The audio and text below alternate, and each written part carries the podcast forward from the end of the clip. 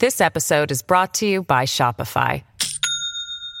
Do you have a point of sale system you can trust, or is it a real POS? You need Shopify for retail. From accepting payments to managing inventory, Shopify POS has everything you need to sell in person. Go to shopify.com/system all lowercase to take your retail business to the next level today. That's shopify.com/system. When you're new, you know you have that window of opportunity where people don't expect you to know anything. So take advantage of that by asking all questions and, and you know trying to really soak up. No question is a foolish question, and that will help you um, get you get you up to speed, get you up the learning curve much more quickly.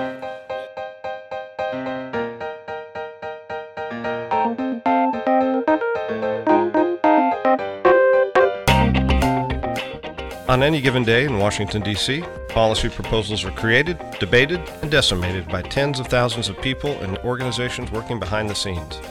Each week, a guest and I will visit one of D.C.'s many watering holes and distill the art of advocacy. We'll pull back the curtain a bit and take a look at how they play their part in this sausage factory we call our federal government. So, if you're at all interested in how the sausage is made, pull up a chair, grab a drink, and join us for the next 20 minutes or so. After all, what goes better with sausage than a tall, cold one?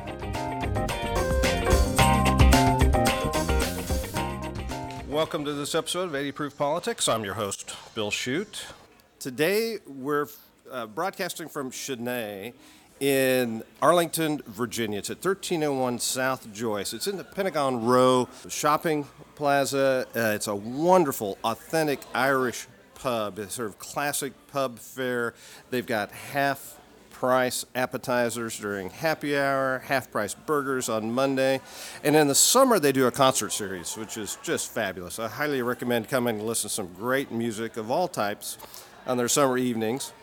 But it's a great place to come in the winter as well because there's a fire pit outside right next to an ice skating rink. So it's a great place to come have a hot toddy, enjoy the cool winters in Arlington, Virginia. And if you want to host a private event, they've got great capacity to host anything from a group of 25 to a group of 200. So they are built for your entertaining needs. And we're here today with Mark Bayer, founder of Bayer Strategic Consulting. So, welcome, Mark, and cheers. Cheers. Thanks, Bill. Thanks for having me here. Well, glad you could be on the show.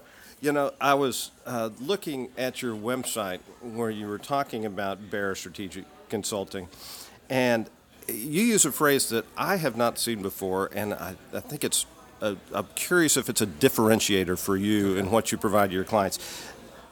You say that Bayer Strategic Consulting is an advocacy and training firm. Explain what you mean by that. I work with primarily scientists and engineers, other technical folks who are trying to clearly explain the value of their work to their most important stakeholders. So that's policymakers, could be investors, the public, other funders, and really translating what can be complex topics into engaging, memorable jargon free um, language, um, you know, which really resonates and, and, is relatable. And so the training is in what I sort of learned on the Hill 20 plus years. Um, how do you take a complicated policy issue, topic, could be a, a nuclear reactor that produces tritium, plutonium and has environmental waste and describe that in a 30 second soundbite uh, for, for CNN um, or to a reporter from the New York Times, you know, who's on deadline. Well, I've got to tell you, I spent the last 18 years advocating university science and trying to get the researchers in front of policymakers and program managers. Mm-hmm. And it always started with, okay, you need to take it down a level so that I can understand it and explain it to someone who I probably going to need to take it another level down that is exactly. such a critical skill. Yeah, yeah. Well, thanks, Bill. And it's you know, and it is a skill, and that's where sort of this starts. It's a skill, which means that it can be learned, and with practice, it can be perfected to a degree. And you you know, you don't have to be a spokesperson or someone like me who is talking, you know, all the time for for for a living. Um, you know, you can be um, steeped in technology or you know, spend a lot of time in the lab. But it starts sort of with the mind mindset that this is something that's important and that I should learn this and then where can I go to to learn and get better at it? And so I go around. I, I was actually in New Zealand a couple weeks ago talking to environmental engineers at a big conference there. I did a keynote. I'm, I'm heading to University of Chicago. I've worked with um, Cornell University, uh, University uh, Arizona State, a whole range of, of universities, plus scientific societies, um, who whose members, uh, I think, what, what's really whose members are interested in getting involved in in policymaking on, on one level or another. So I think really after th- this sort of wave was occurring, but I think after the last presidential election in 2016, mm. you know, a lot of scientists started to realize that they were in the crosshairs and and their views based on evidence and fact were being dismissed or at least downgraded, sometimes denigrated, and they weren't even in the room anymore. Um, and that's scary, I think, for all of us to think that, that major decisions about you know public investments are, are being made uh, with with um, not data based, not not evidence based. Well, I remember feeling the same way when sequestration kicked in.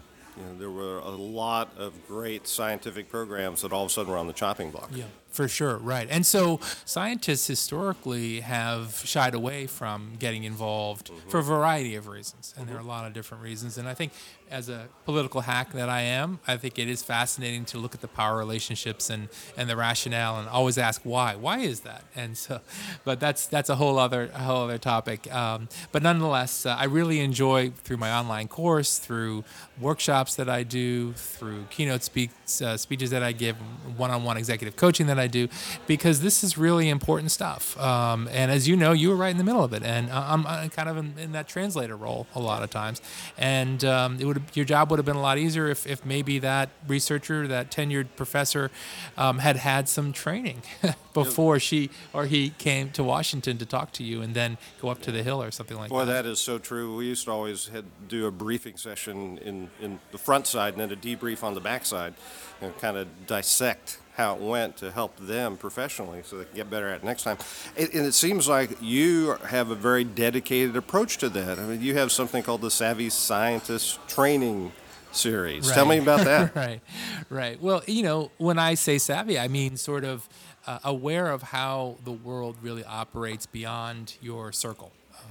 Be, be aware of how the environment that you are going to be thrust into or that you're going to, to enter into the policymaking environment um, has its own culture and, and kind of set of you know own language, own culture, own way of doing things, and and you know it starts again with that recognition, and then the savvy scientist says, okay, it's different from what I'm used to.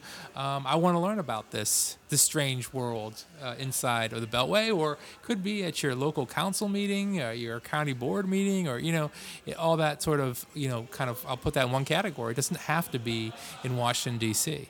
Yeah, it's a skill set. It's a skill set, right? Sure. And so um, once you sort of have that recognition and you decide I'm going to start to work on it, um, then you know you, you get savvier. And I guess the the bottom line I, I would sort of put on this as far as how I consider what I mean by savvy scientist is you know understanding there's always a formal there's often a formal process to getting something done. We understand that if you're going to you know submit a grant and you know you have to follow these steps and, and there are these deadlines and, and so forth and you need to know what those are and you need to follow those but when humans are involved there's always an informal process yeah. and oftentimes that is relationship driven um, and it could you know it could be more intangible um, you know who, who, who got a grant funded by that agency before? What were they looking for? You right. know kind of trying to figure out that. And that's really for me the essence of, of savvy is understanding that just checking boxes you know that are required um, that's necessary but it's not sufficient. Yeah so it's not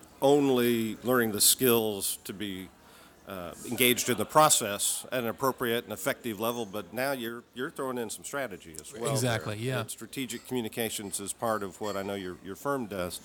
I was listening to well, and you you have a highly popular podcast as well, well when science speaks that I think is I highly recommend to this audience as well because it touches on similar topics but focused on a very important niche that you've been talking about here, and that's explaining science to people who make the decisions on funding science, right? Exactly. I was listening to one of the episodes recently. I think it was your episode with um, Karen Richards and she, I think, raised an issue that you've just started talking about as well, right here, and that's that communications requires a connection Mm-hmm. as well. Explain what, what you two were talking about in that regard. Sure. Well, I like to say you need to connect before you communicate. And then the question is, well, what does connect really mean? And it, it boils down to finding common ground, similarities, um, finding shared values, shared experiences.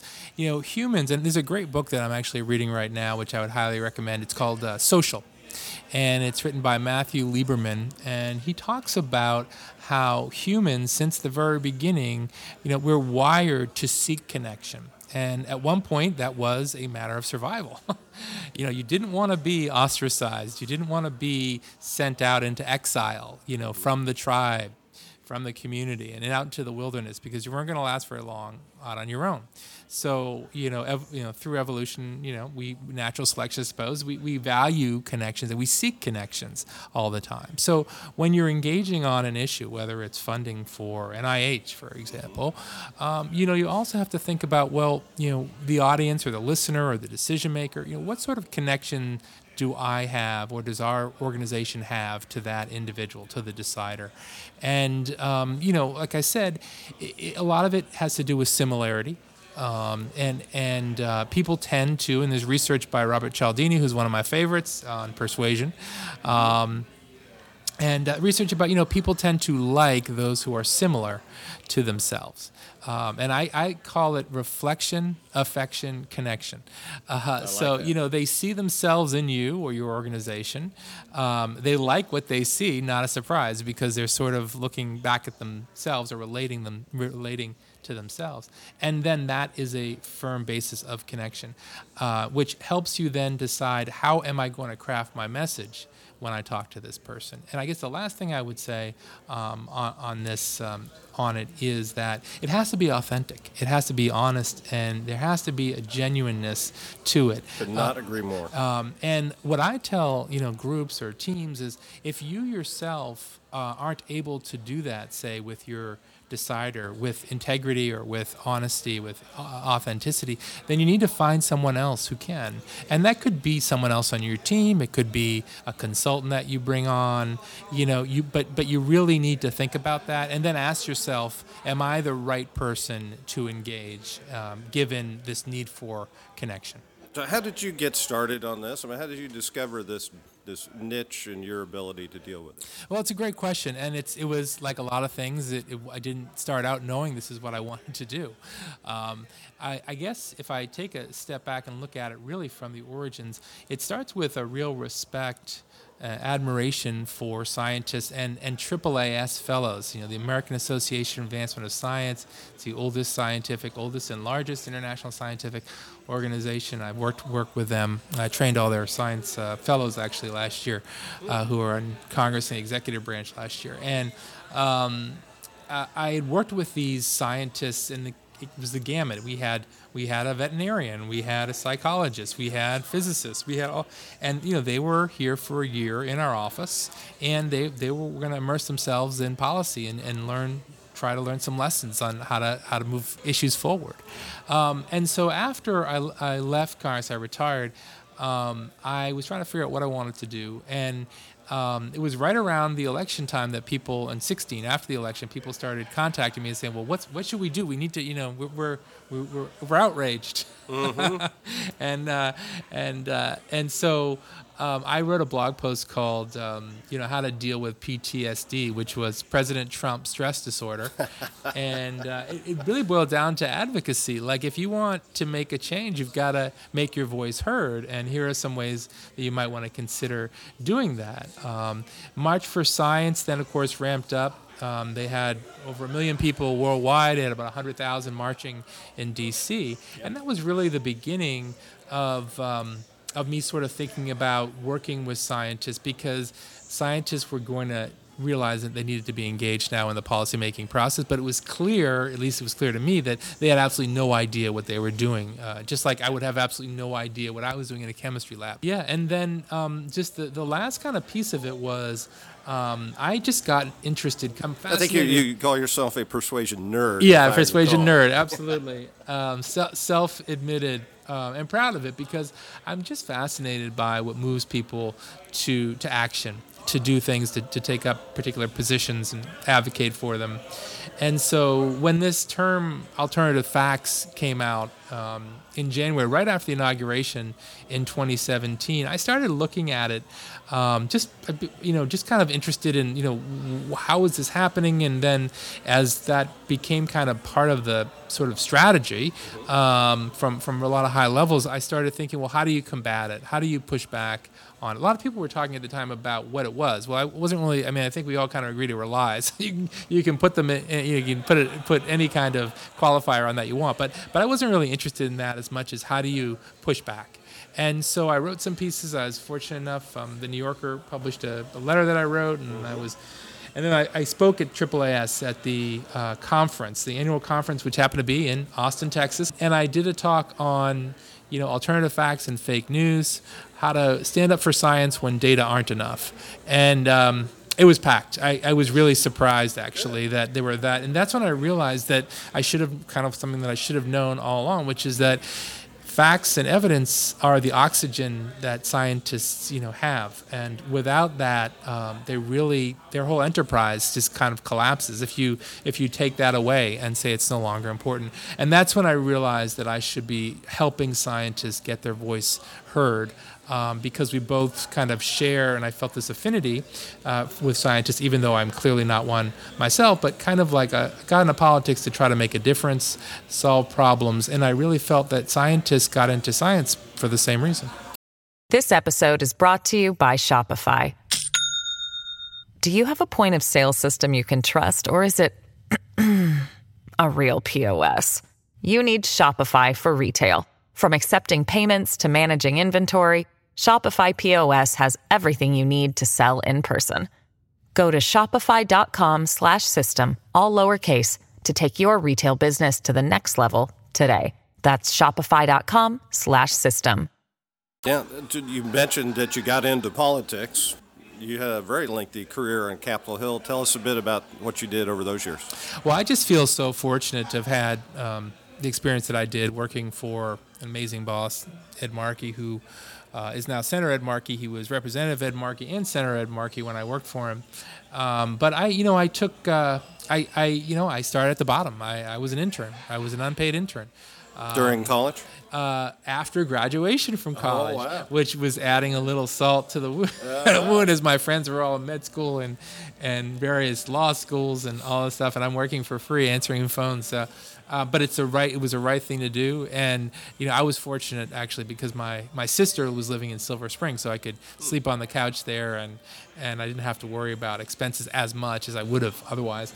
Um, and then I got hired. Uh, it was eight months. It was probably the eight, longest eight months of my life. Uh, but I did get hired uh, to again. Just I went up from staff staff assistant uh, to legislative correspondent, and um, and then uh, you know it wasn't too too much longer uh, that I I moved into a, a, a, you know strictly legislative role, and and um, one of my jobs actually was and it kind of relates, I think, maybe to what we're talking about here as far as distilling a topic, boiling down a topic uh, to its essence very quickly. Okay. Um, is I was a floor monitor. So in the Markey office, that meant that whenever the House was in session, you were watching the proceedings and you had to know, uh, you had to make vote recommendations to the bosses as he was out and at hearings and he was in meetings, and you know, uh, you had to be able to explain what the issue was in very short order. That was that limited to certain issues you're responsible for, or was this a jack of all trades? It was all issues, every issue. If if the if it was talked about on the House floor, you needed to know about it. What a great education! Yeah, it was. And so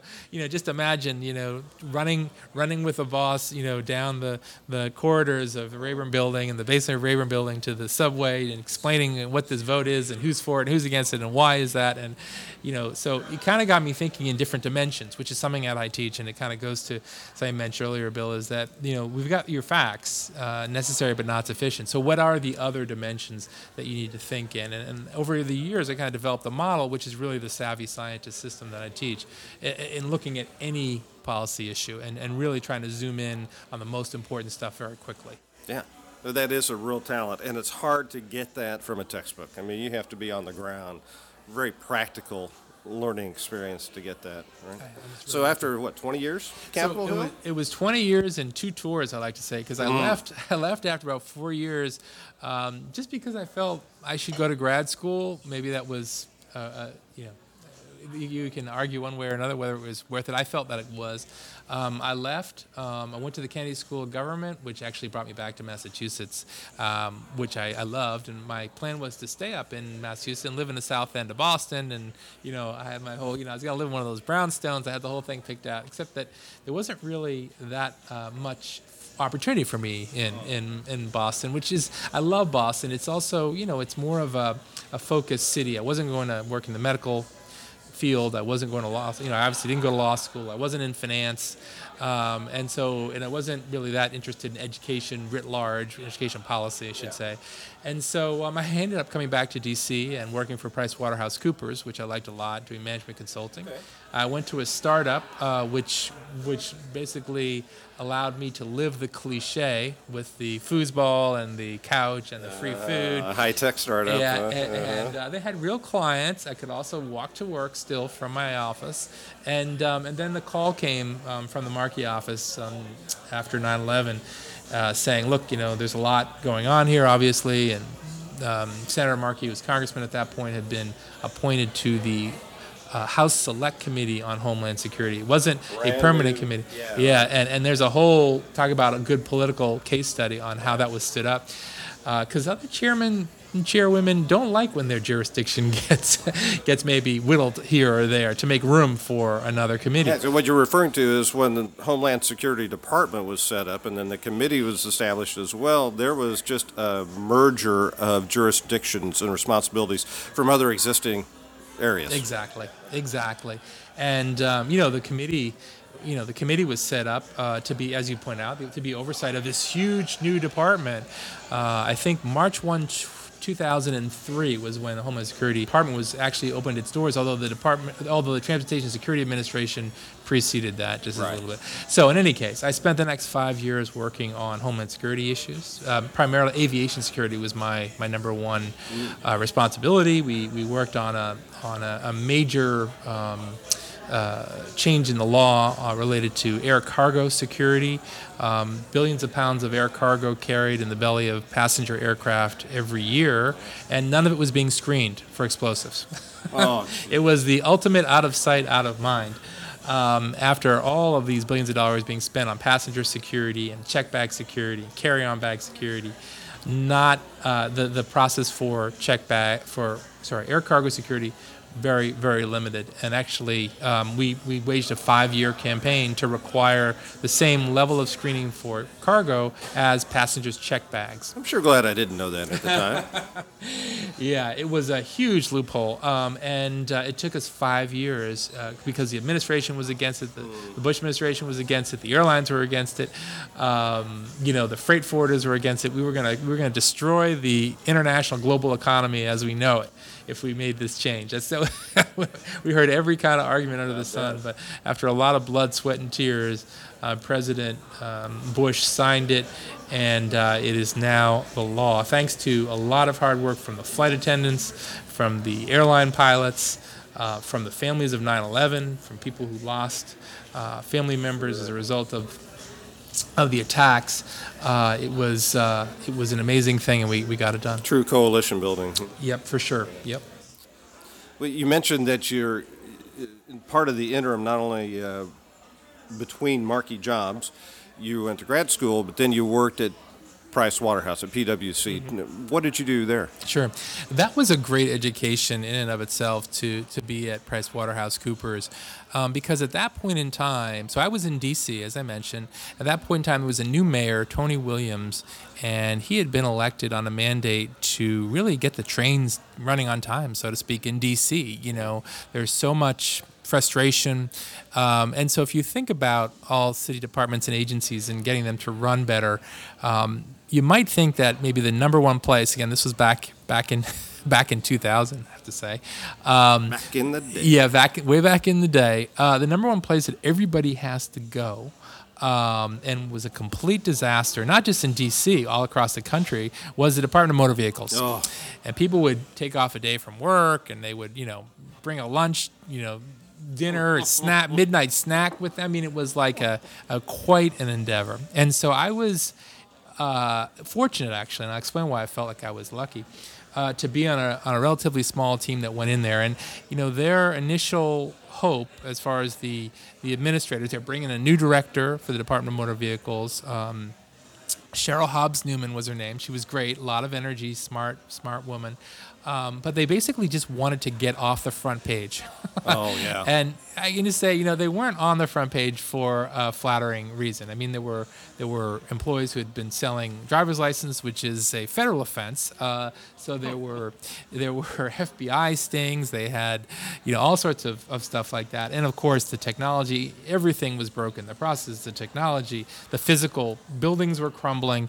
And so we went in there, and um, thanks to you know the trust that we built up with the employees, many of whom had been there a long time and were frankly fed up with the way things were operating. Um, and we just took the whole place apart. And then working with, you know, side by side with the employees, we put it all back together. I mean, you know, not exactly, of course, we updated it, we changed the policies, we streamlined things. The employees were, were great providing their insights into what would be better. Then Because I'm sure there was some reluctance on the front end of that from the employee standpoint. Absolutely. I mean, I think initially there was skepticism because there had been other consultants in there and there was never any change. Um, and then it became, you know, these people, you know, so these people are just going to come in, they're going to write a report telling us how terrible we are, and they're going to leave. And, you know, but we, you know, we had various kind of ways of demonstrating that that wasn't going to happen. Um, that we, you know, we weren't. That wasn't going to be a successful project from our standpoint. Um, and so, you know, it was just it was just wonderful to to to. Um, uh, I would I would facilitate a lot of these stakeholder meetings and, and really talk to employees about what their hopes were for the organization and, and their ideas about how we could make it better. And it was just funny because oh, and I, I should just say I also came up with a new I came up with a new tagline for them that they still use. I check the website every once in a while. Uh, when somebody says something about the DMV, I'm like, I wonder if they still use. So if you think about back in 2000, 2001, when websites were actually um, moving from just being brochures Yeah. to portals to do transactions. Right. And so one of the major themes was look, if there are huge long lines, um, some of those people are waiting in line for a license renewal or something of that nature that now we have the functionality to do online. If we can keep those people, that cohort out of the building, then guess what? They're not waiting in line. Um, and then we had a way also of automating so that there were even specific lines within the uh, the queue that were just for these like quick transactions. So if we couldn't keep them out of the building, if they if they didn't have access or they didn't know about it, so I said, look, DMV, DC DMV, skip the trip. Uh, and and it was not that that was such a genius uh, w- uh, turn of phrase, um, but it was really like something that people could remember, right? Which is which is always part of, of what you're aiming for. And uh, we wanted you to skip the trip. I mean, you know, here are all the things you can do from the comfort of your home, or before laptops really use that much, but from anywhere, you know, you can get a connection and uh, secure connection. And so um, it was just great um, working with that that team there. And literally last week on Facebook, um, a friend said something about, you know, I was just over at the DC DMV inspection station on Half Street, and I remember the opening of that because I, I sort of did communication and press for the very opening of that, and we had a Fox reporter who was there. Um, but but he said, you know, just over at the inspection station, and it was such a pleasure. it was so gosh. easy. It was it was great, and then I, so I had to comment, you know, and just say, I'll tell you a little little story about about that. You know, uh, Mr. Fred Loney was the head of it, and he, he was an Air Force guy, and he was so committed and just a great example of what a public servant should aspire to. Yeah, really, really amazing. So dedicated. And there were a lot of those people within the organization, which is why the program ultimately was a success. Yeah. And so how long was that project? You know, it was less than a year. Um, it was like an eight-month project, and that included, you know, putting in this what's called a Qmatic at the time. It's it's it's a brand name, I think, uh, and and it, that kind of technology spread all across the country. But it's kind of a way of, for it's a, it's a line electronic line ordering system, but it's also a way of directing certain more complicated transactions to certain um, employees or, or lines, and then the easier ones to other ones. So you try to really be as efficient as possible you know, based on what you first arrive. Like when you first arrive at the DMV, it's like this in Virginia too, which is where, where I'm living now. You know, you basically just want to tell them what you need done, and then they can um, give the number that they give you kind of corresponds to the complexity of your request, your transaction. So that explains two things about my DMV experiences: the, why they ask your need mm-hmm. when you have to check the box, fill in the form when you mm-hmm. first show up, and why the numbering is so apparently random. exactly. it's not a bakery. Yeah. I was like, wait a minute, I'm 73 and they just called 112. Yeah. What did I fall asleep? Three, and then they're all over yeah. the place. So, but now you'll hear that and be like, very good, the system's working. Now we know Qmatic. Very good. It's about Qmatic. How long were you with PwC? For about two years, uh, and then the project manager on my PwC team recruited me to go to this internet company because uh, he was leaving to go, and uh, I went with him for about a year and a half or so, and then got the got the the, the, the, the bat sign from the Markey operation. And then I went back for about 15 years, um, back to to work for the, for, for Ed Markey, and that of course included uh, two Senate campaigns because when President Obama appointed John Kerry Secretary of State, opening up that Senate seat, Ed ran for it, and because you had to run for the unexpired term, sure. which was 18 months, in the special, yeah. and then you won that, which he did. Uh, then you had to run again for the full term a year and a half later, and I was there for, for both of those. So, Mark, you you leave Markey's office the second time. Do you start the firm right after that? Did you did you come up with your own firm right after leaving Markey's? No, actually, I wasn't 100% sure what I wanted to do. Uh, after, That's not uncommon. After that point, you know, I mean, I uh, again felt really lucky to have had the experience, and I, I wasn't sure what I wanted to do, how I wanted to make an impact later, and and then gradually through through some you know string of events that I couldn't necessarily foresee, I started deciding that it was really um, time to help scientists, engineers, other technical people um, you know, after the election, the presidential in 2016, th- those folks were really feeling like their expertise didn't matter anymore, yeah. and that the science and the evidence and the data that was all built in good faith and, and after a lot of experimentation and peer review and all those sorts of things. Well, that just didn't matter if someone saw an article somewhere on the internet saying the opposite. And that has huge implications, negative implications, I would suggest, for all of us. Uh, you, we want decisions, big decisions, um, which are usually left up to government to make. We want those decisions to be based on the best available information possible, um, not on self interest or anecdote um, or falsehoods. So I actually started writing about uh, alternative facts. You know, we talked about that, and then I realized that. Uh, scientists were sort of comrades in arms with me in this whole thing of how to combat alternative facts because facts are, are what they have. You know, that's their that's their currency. So uh, I started working with um, AAAS and, and the March for Science, and then I've worked. Uh, well, I guess basically what I do is using a, my online course, um, which is called How to Communicate Your Science Effectively to Any Audience.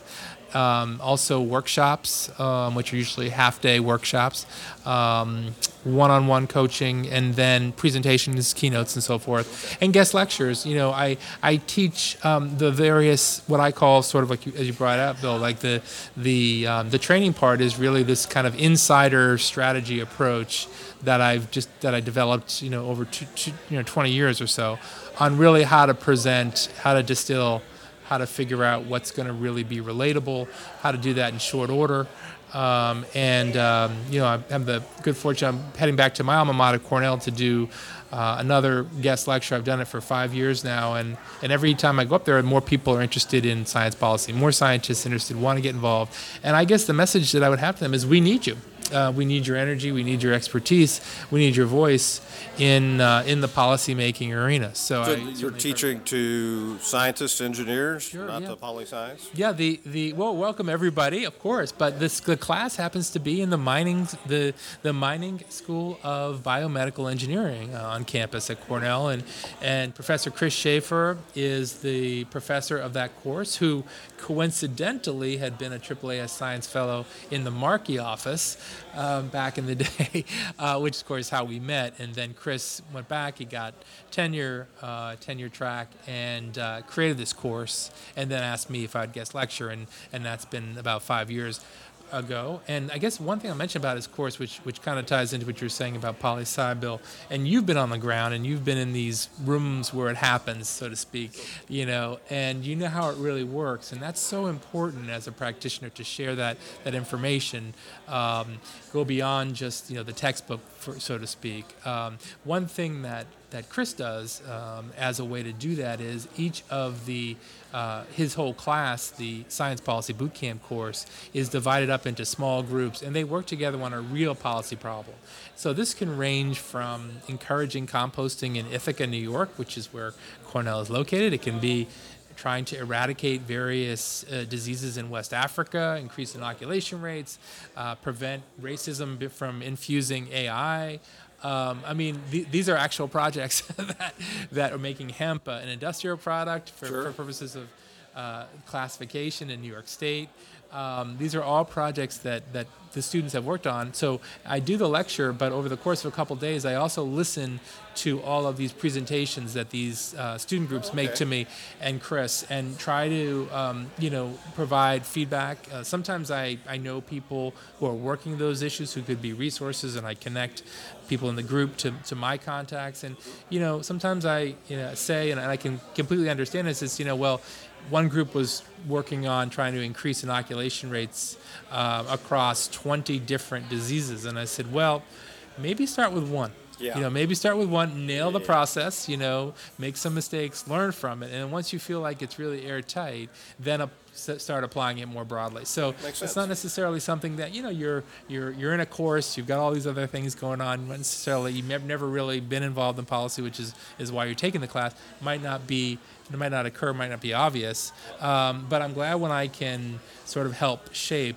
to an extent, uh, based on, you know, just what I've experienced, to these project, pro, uh, projects to make them hopefully more successful. Yeah, well, that's brilliant. And, and I couldn't agree with the need more because I've seen through my career how many people in the STEM fields just don't appreciate the role that policy plays, and they have to be engaged. You really have to have an understanding, at least, how the process works. And then to have someone like yourself come in and talk about how to effectively communicate your work you're doing, that's phenomenal.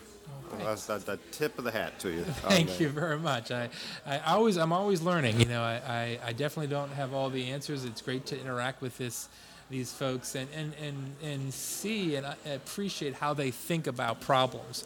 Um, you know, and I try almost to teach uh, the course like I want them to interact with policymakers or other stakeholders. So the whole connection part, you know, I do things, and at the end of the course, I tell them, look, this is why I did this in the beginning because I was setting up the stage for this other part that we learned, and that's exactly how I want you to approach, you know, your interactions. Yeah, that's great advice. So looking back, uh, when you got started in D.C. on Capitol Hill as an unpaid intern for eight months, Right. sleeping on your sister's sofa, Exactly. At any point along that path, can you think of one particular obstacle or challenge that presented itself to you that created a lasting skill set or a, Yeah. a memory that you pull on regularly? Yeah. Well, I don't think of this that that regularly, but um, but I can tell you about one indelible situation that occurred not long after um, I started, um, and you know it was I was I was really new to the legislative route and. Um, you know, a lot of times people on the outside don't appreciate that our system itself is set up to be slow. Uh, it's not By set design. up. yeah, by design, exactly. And some people say, you know, they get frustrated quickly and they just sort of give up. or they think that it's something that they're doing that's not correct, or they don't they need more information. I mean, those things might be right, but the go into it with the expectation of this is going to be difficult and it's not necessarily going to happen immediately. It's probably not. So, you know, the reason I mention that sort of as a scene setter is because, you know, there are opportunities to input the process, make have input in the process various times. You could, if you're on the inside, it can be through amendments, say, right? Mm-hmm. And so I was, um, it, you know, Ed had an amendment that I had worked on. So the substance of it was, uh, I don't even actually remember. It might have been an arms control amendment, but I'm not 100% sure. Um, and uh, you know you have to make your case even as a member of congress to the rules committee and testify to say why your, your amendment should even be read and considered for a vote and um, you know it's one of the kind of procedural issues that isn't talked about a lot outside so so for some reason i wasn't really clued in to that fact. And I'd worked on the amendment. I'd spent a lot of time. I drafted, got the amendment drafts and everything.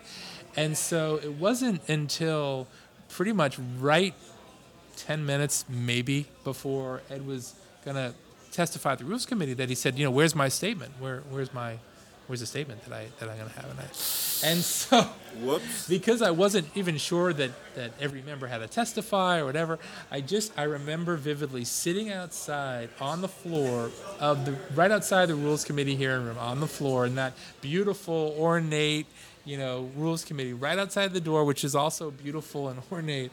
And just, I was like, look, I've got to do it. I've got to, I've got to zero in. I got to forget about everything. And I just have to, to get this in the most concise, most effective way possible that I can do it. Longhand, and for some reason, whenever I write longhand, I write in all caps. I, I, I know I do write cursive, but for some reason, whenever I was on the when I was on the hill and I was ever had to, to do this, I was always writing in all caps. And so I did that, and um, it was basically, as our chief of staff said, around the rim and in, but just barely. Uh, and so um, I'll never never forget never forget that. I guess the lesson is try to think ahead to the extent that you can, and and a lot of times that means asking a lot of questions. And you know, scientists are good at asking questions, uh, but don't be intimidated if you're in a new environment. You want to ask a lot of questions. Don't pretend that you know everything. Exactly. Um, and actually, I think it was it wasn't Kareen's interview on the podcast, but it was. Uh, it was um, Dr. Quinta Warren, who is um, uh, is a petroleum engineer. She had some great advice. It's in another episode. Essentially, what she said is, when you're new, you know you have that window of opportunity where people don't expect you to know anything. So take advantage of that by asking all questions and, and you know trying to really soak up. No question is a foolish question, and that will help you um, get you get you up to speed, get you up the learning curve much more quickly.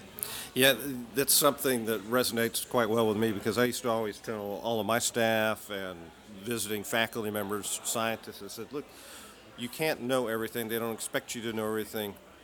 But if you're presented with a question that you're not sure of the answer, it's better to say, you know what, I don't think I know the answer to that right now, but I'll be happy to get back to you, provide the information later. Because, one, you're being an honest broker, but two, you're creating an instant opportunity to continue exactly. the dialogue and have a second right, conversation. Right, right and that's priceless. Right. So so true. And I love. I hadn't even thought of that second piece. It's like so. Please ask me as many questions as I don't know as possible. but that's that's really great. I love I love that. Um, it is it is so true. Yeah.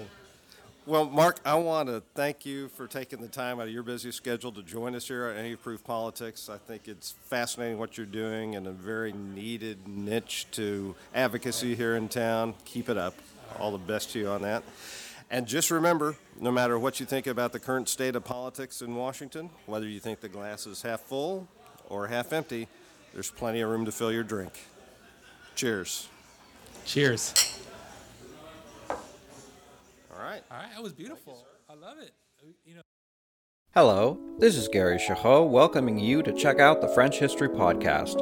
Our main show covers the history of France from the first humans until present. If you liked Mike Duncan's The History of Rome and wanted a similar program covering the land of beauty, culture, and love, we are exactly that. We also host world renowned scholars who have delivered guest episodes on their specialties, including 18th century pirates, revolutionary booksellers in 20th century Paris, the special friendship between the Marquis de Lafayette and Thomas Jefferson, and numerous others. Learn what you love and listen to the French History Podcast today.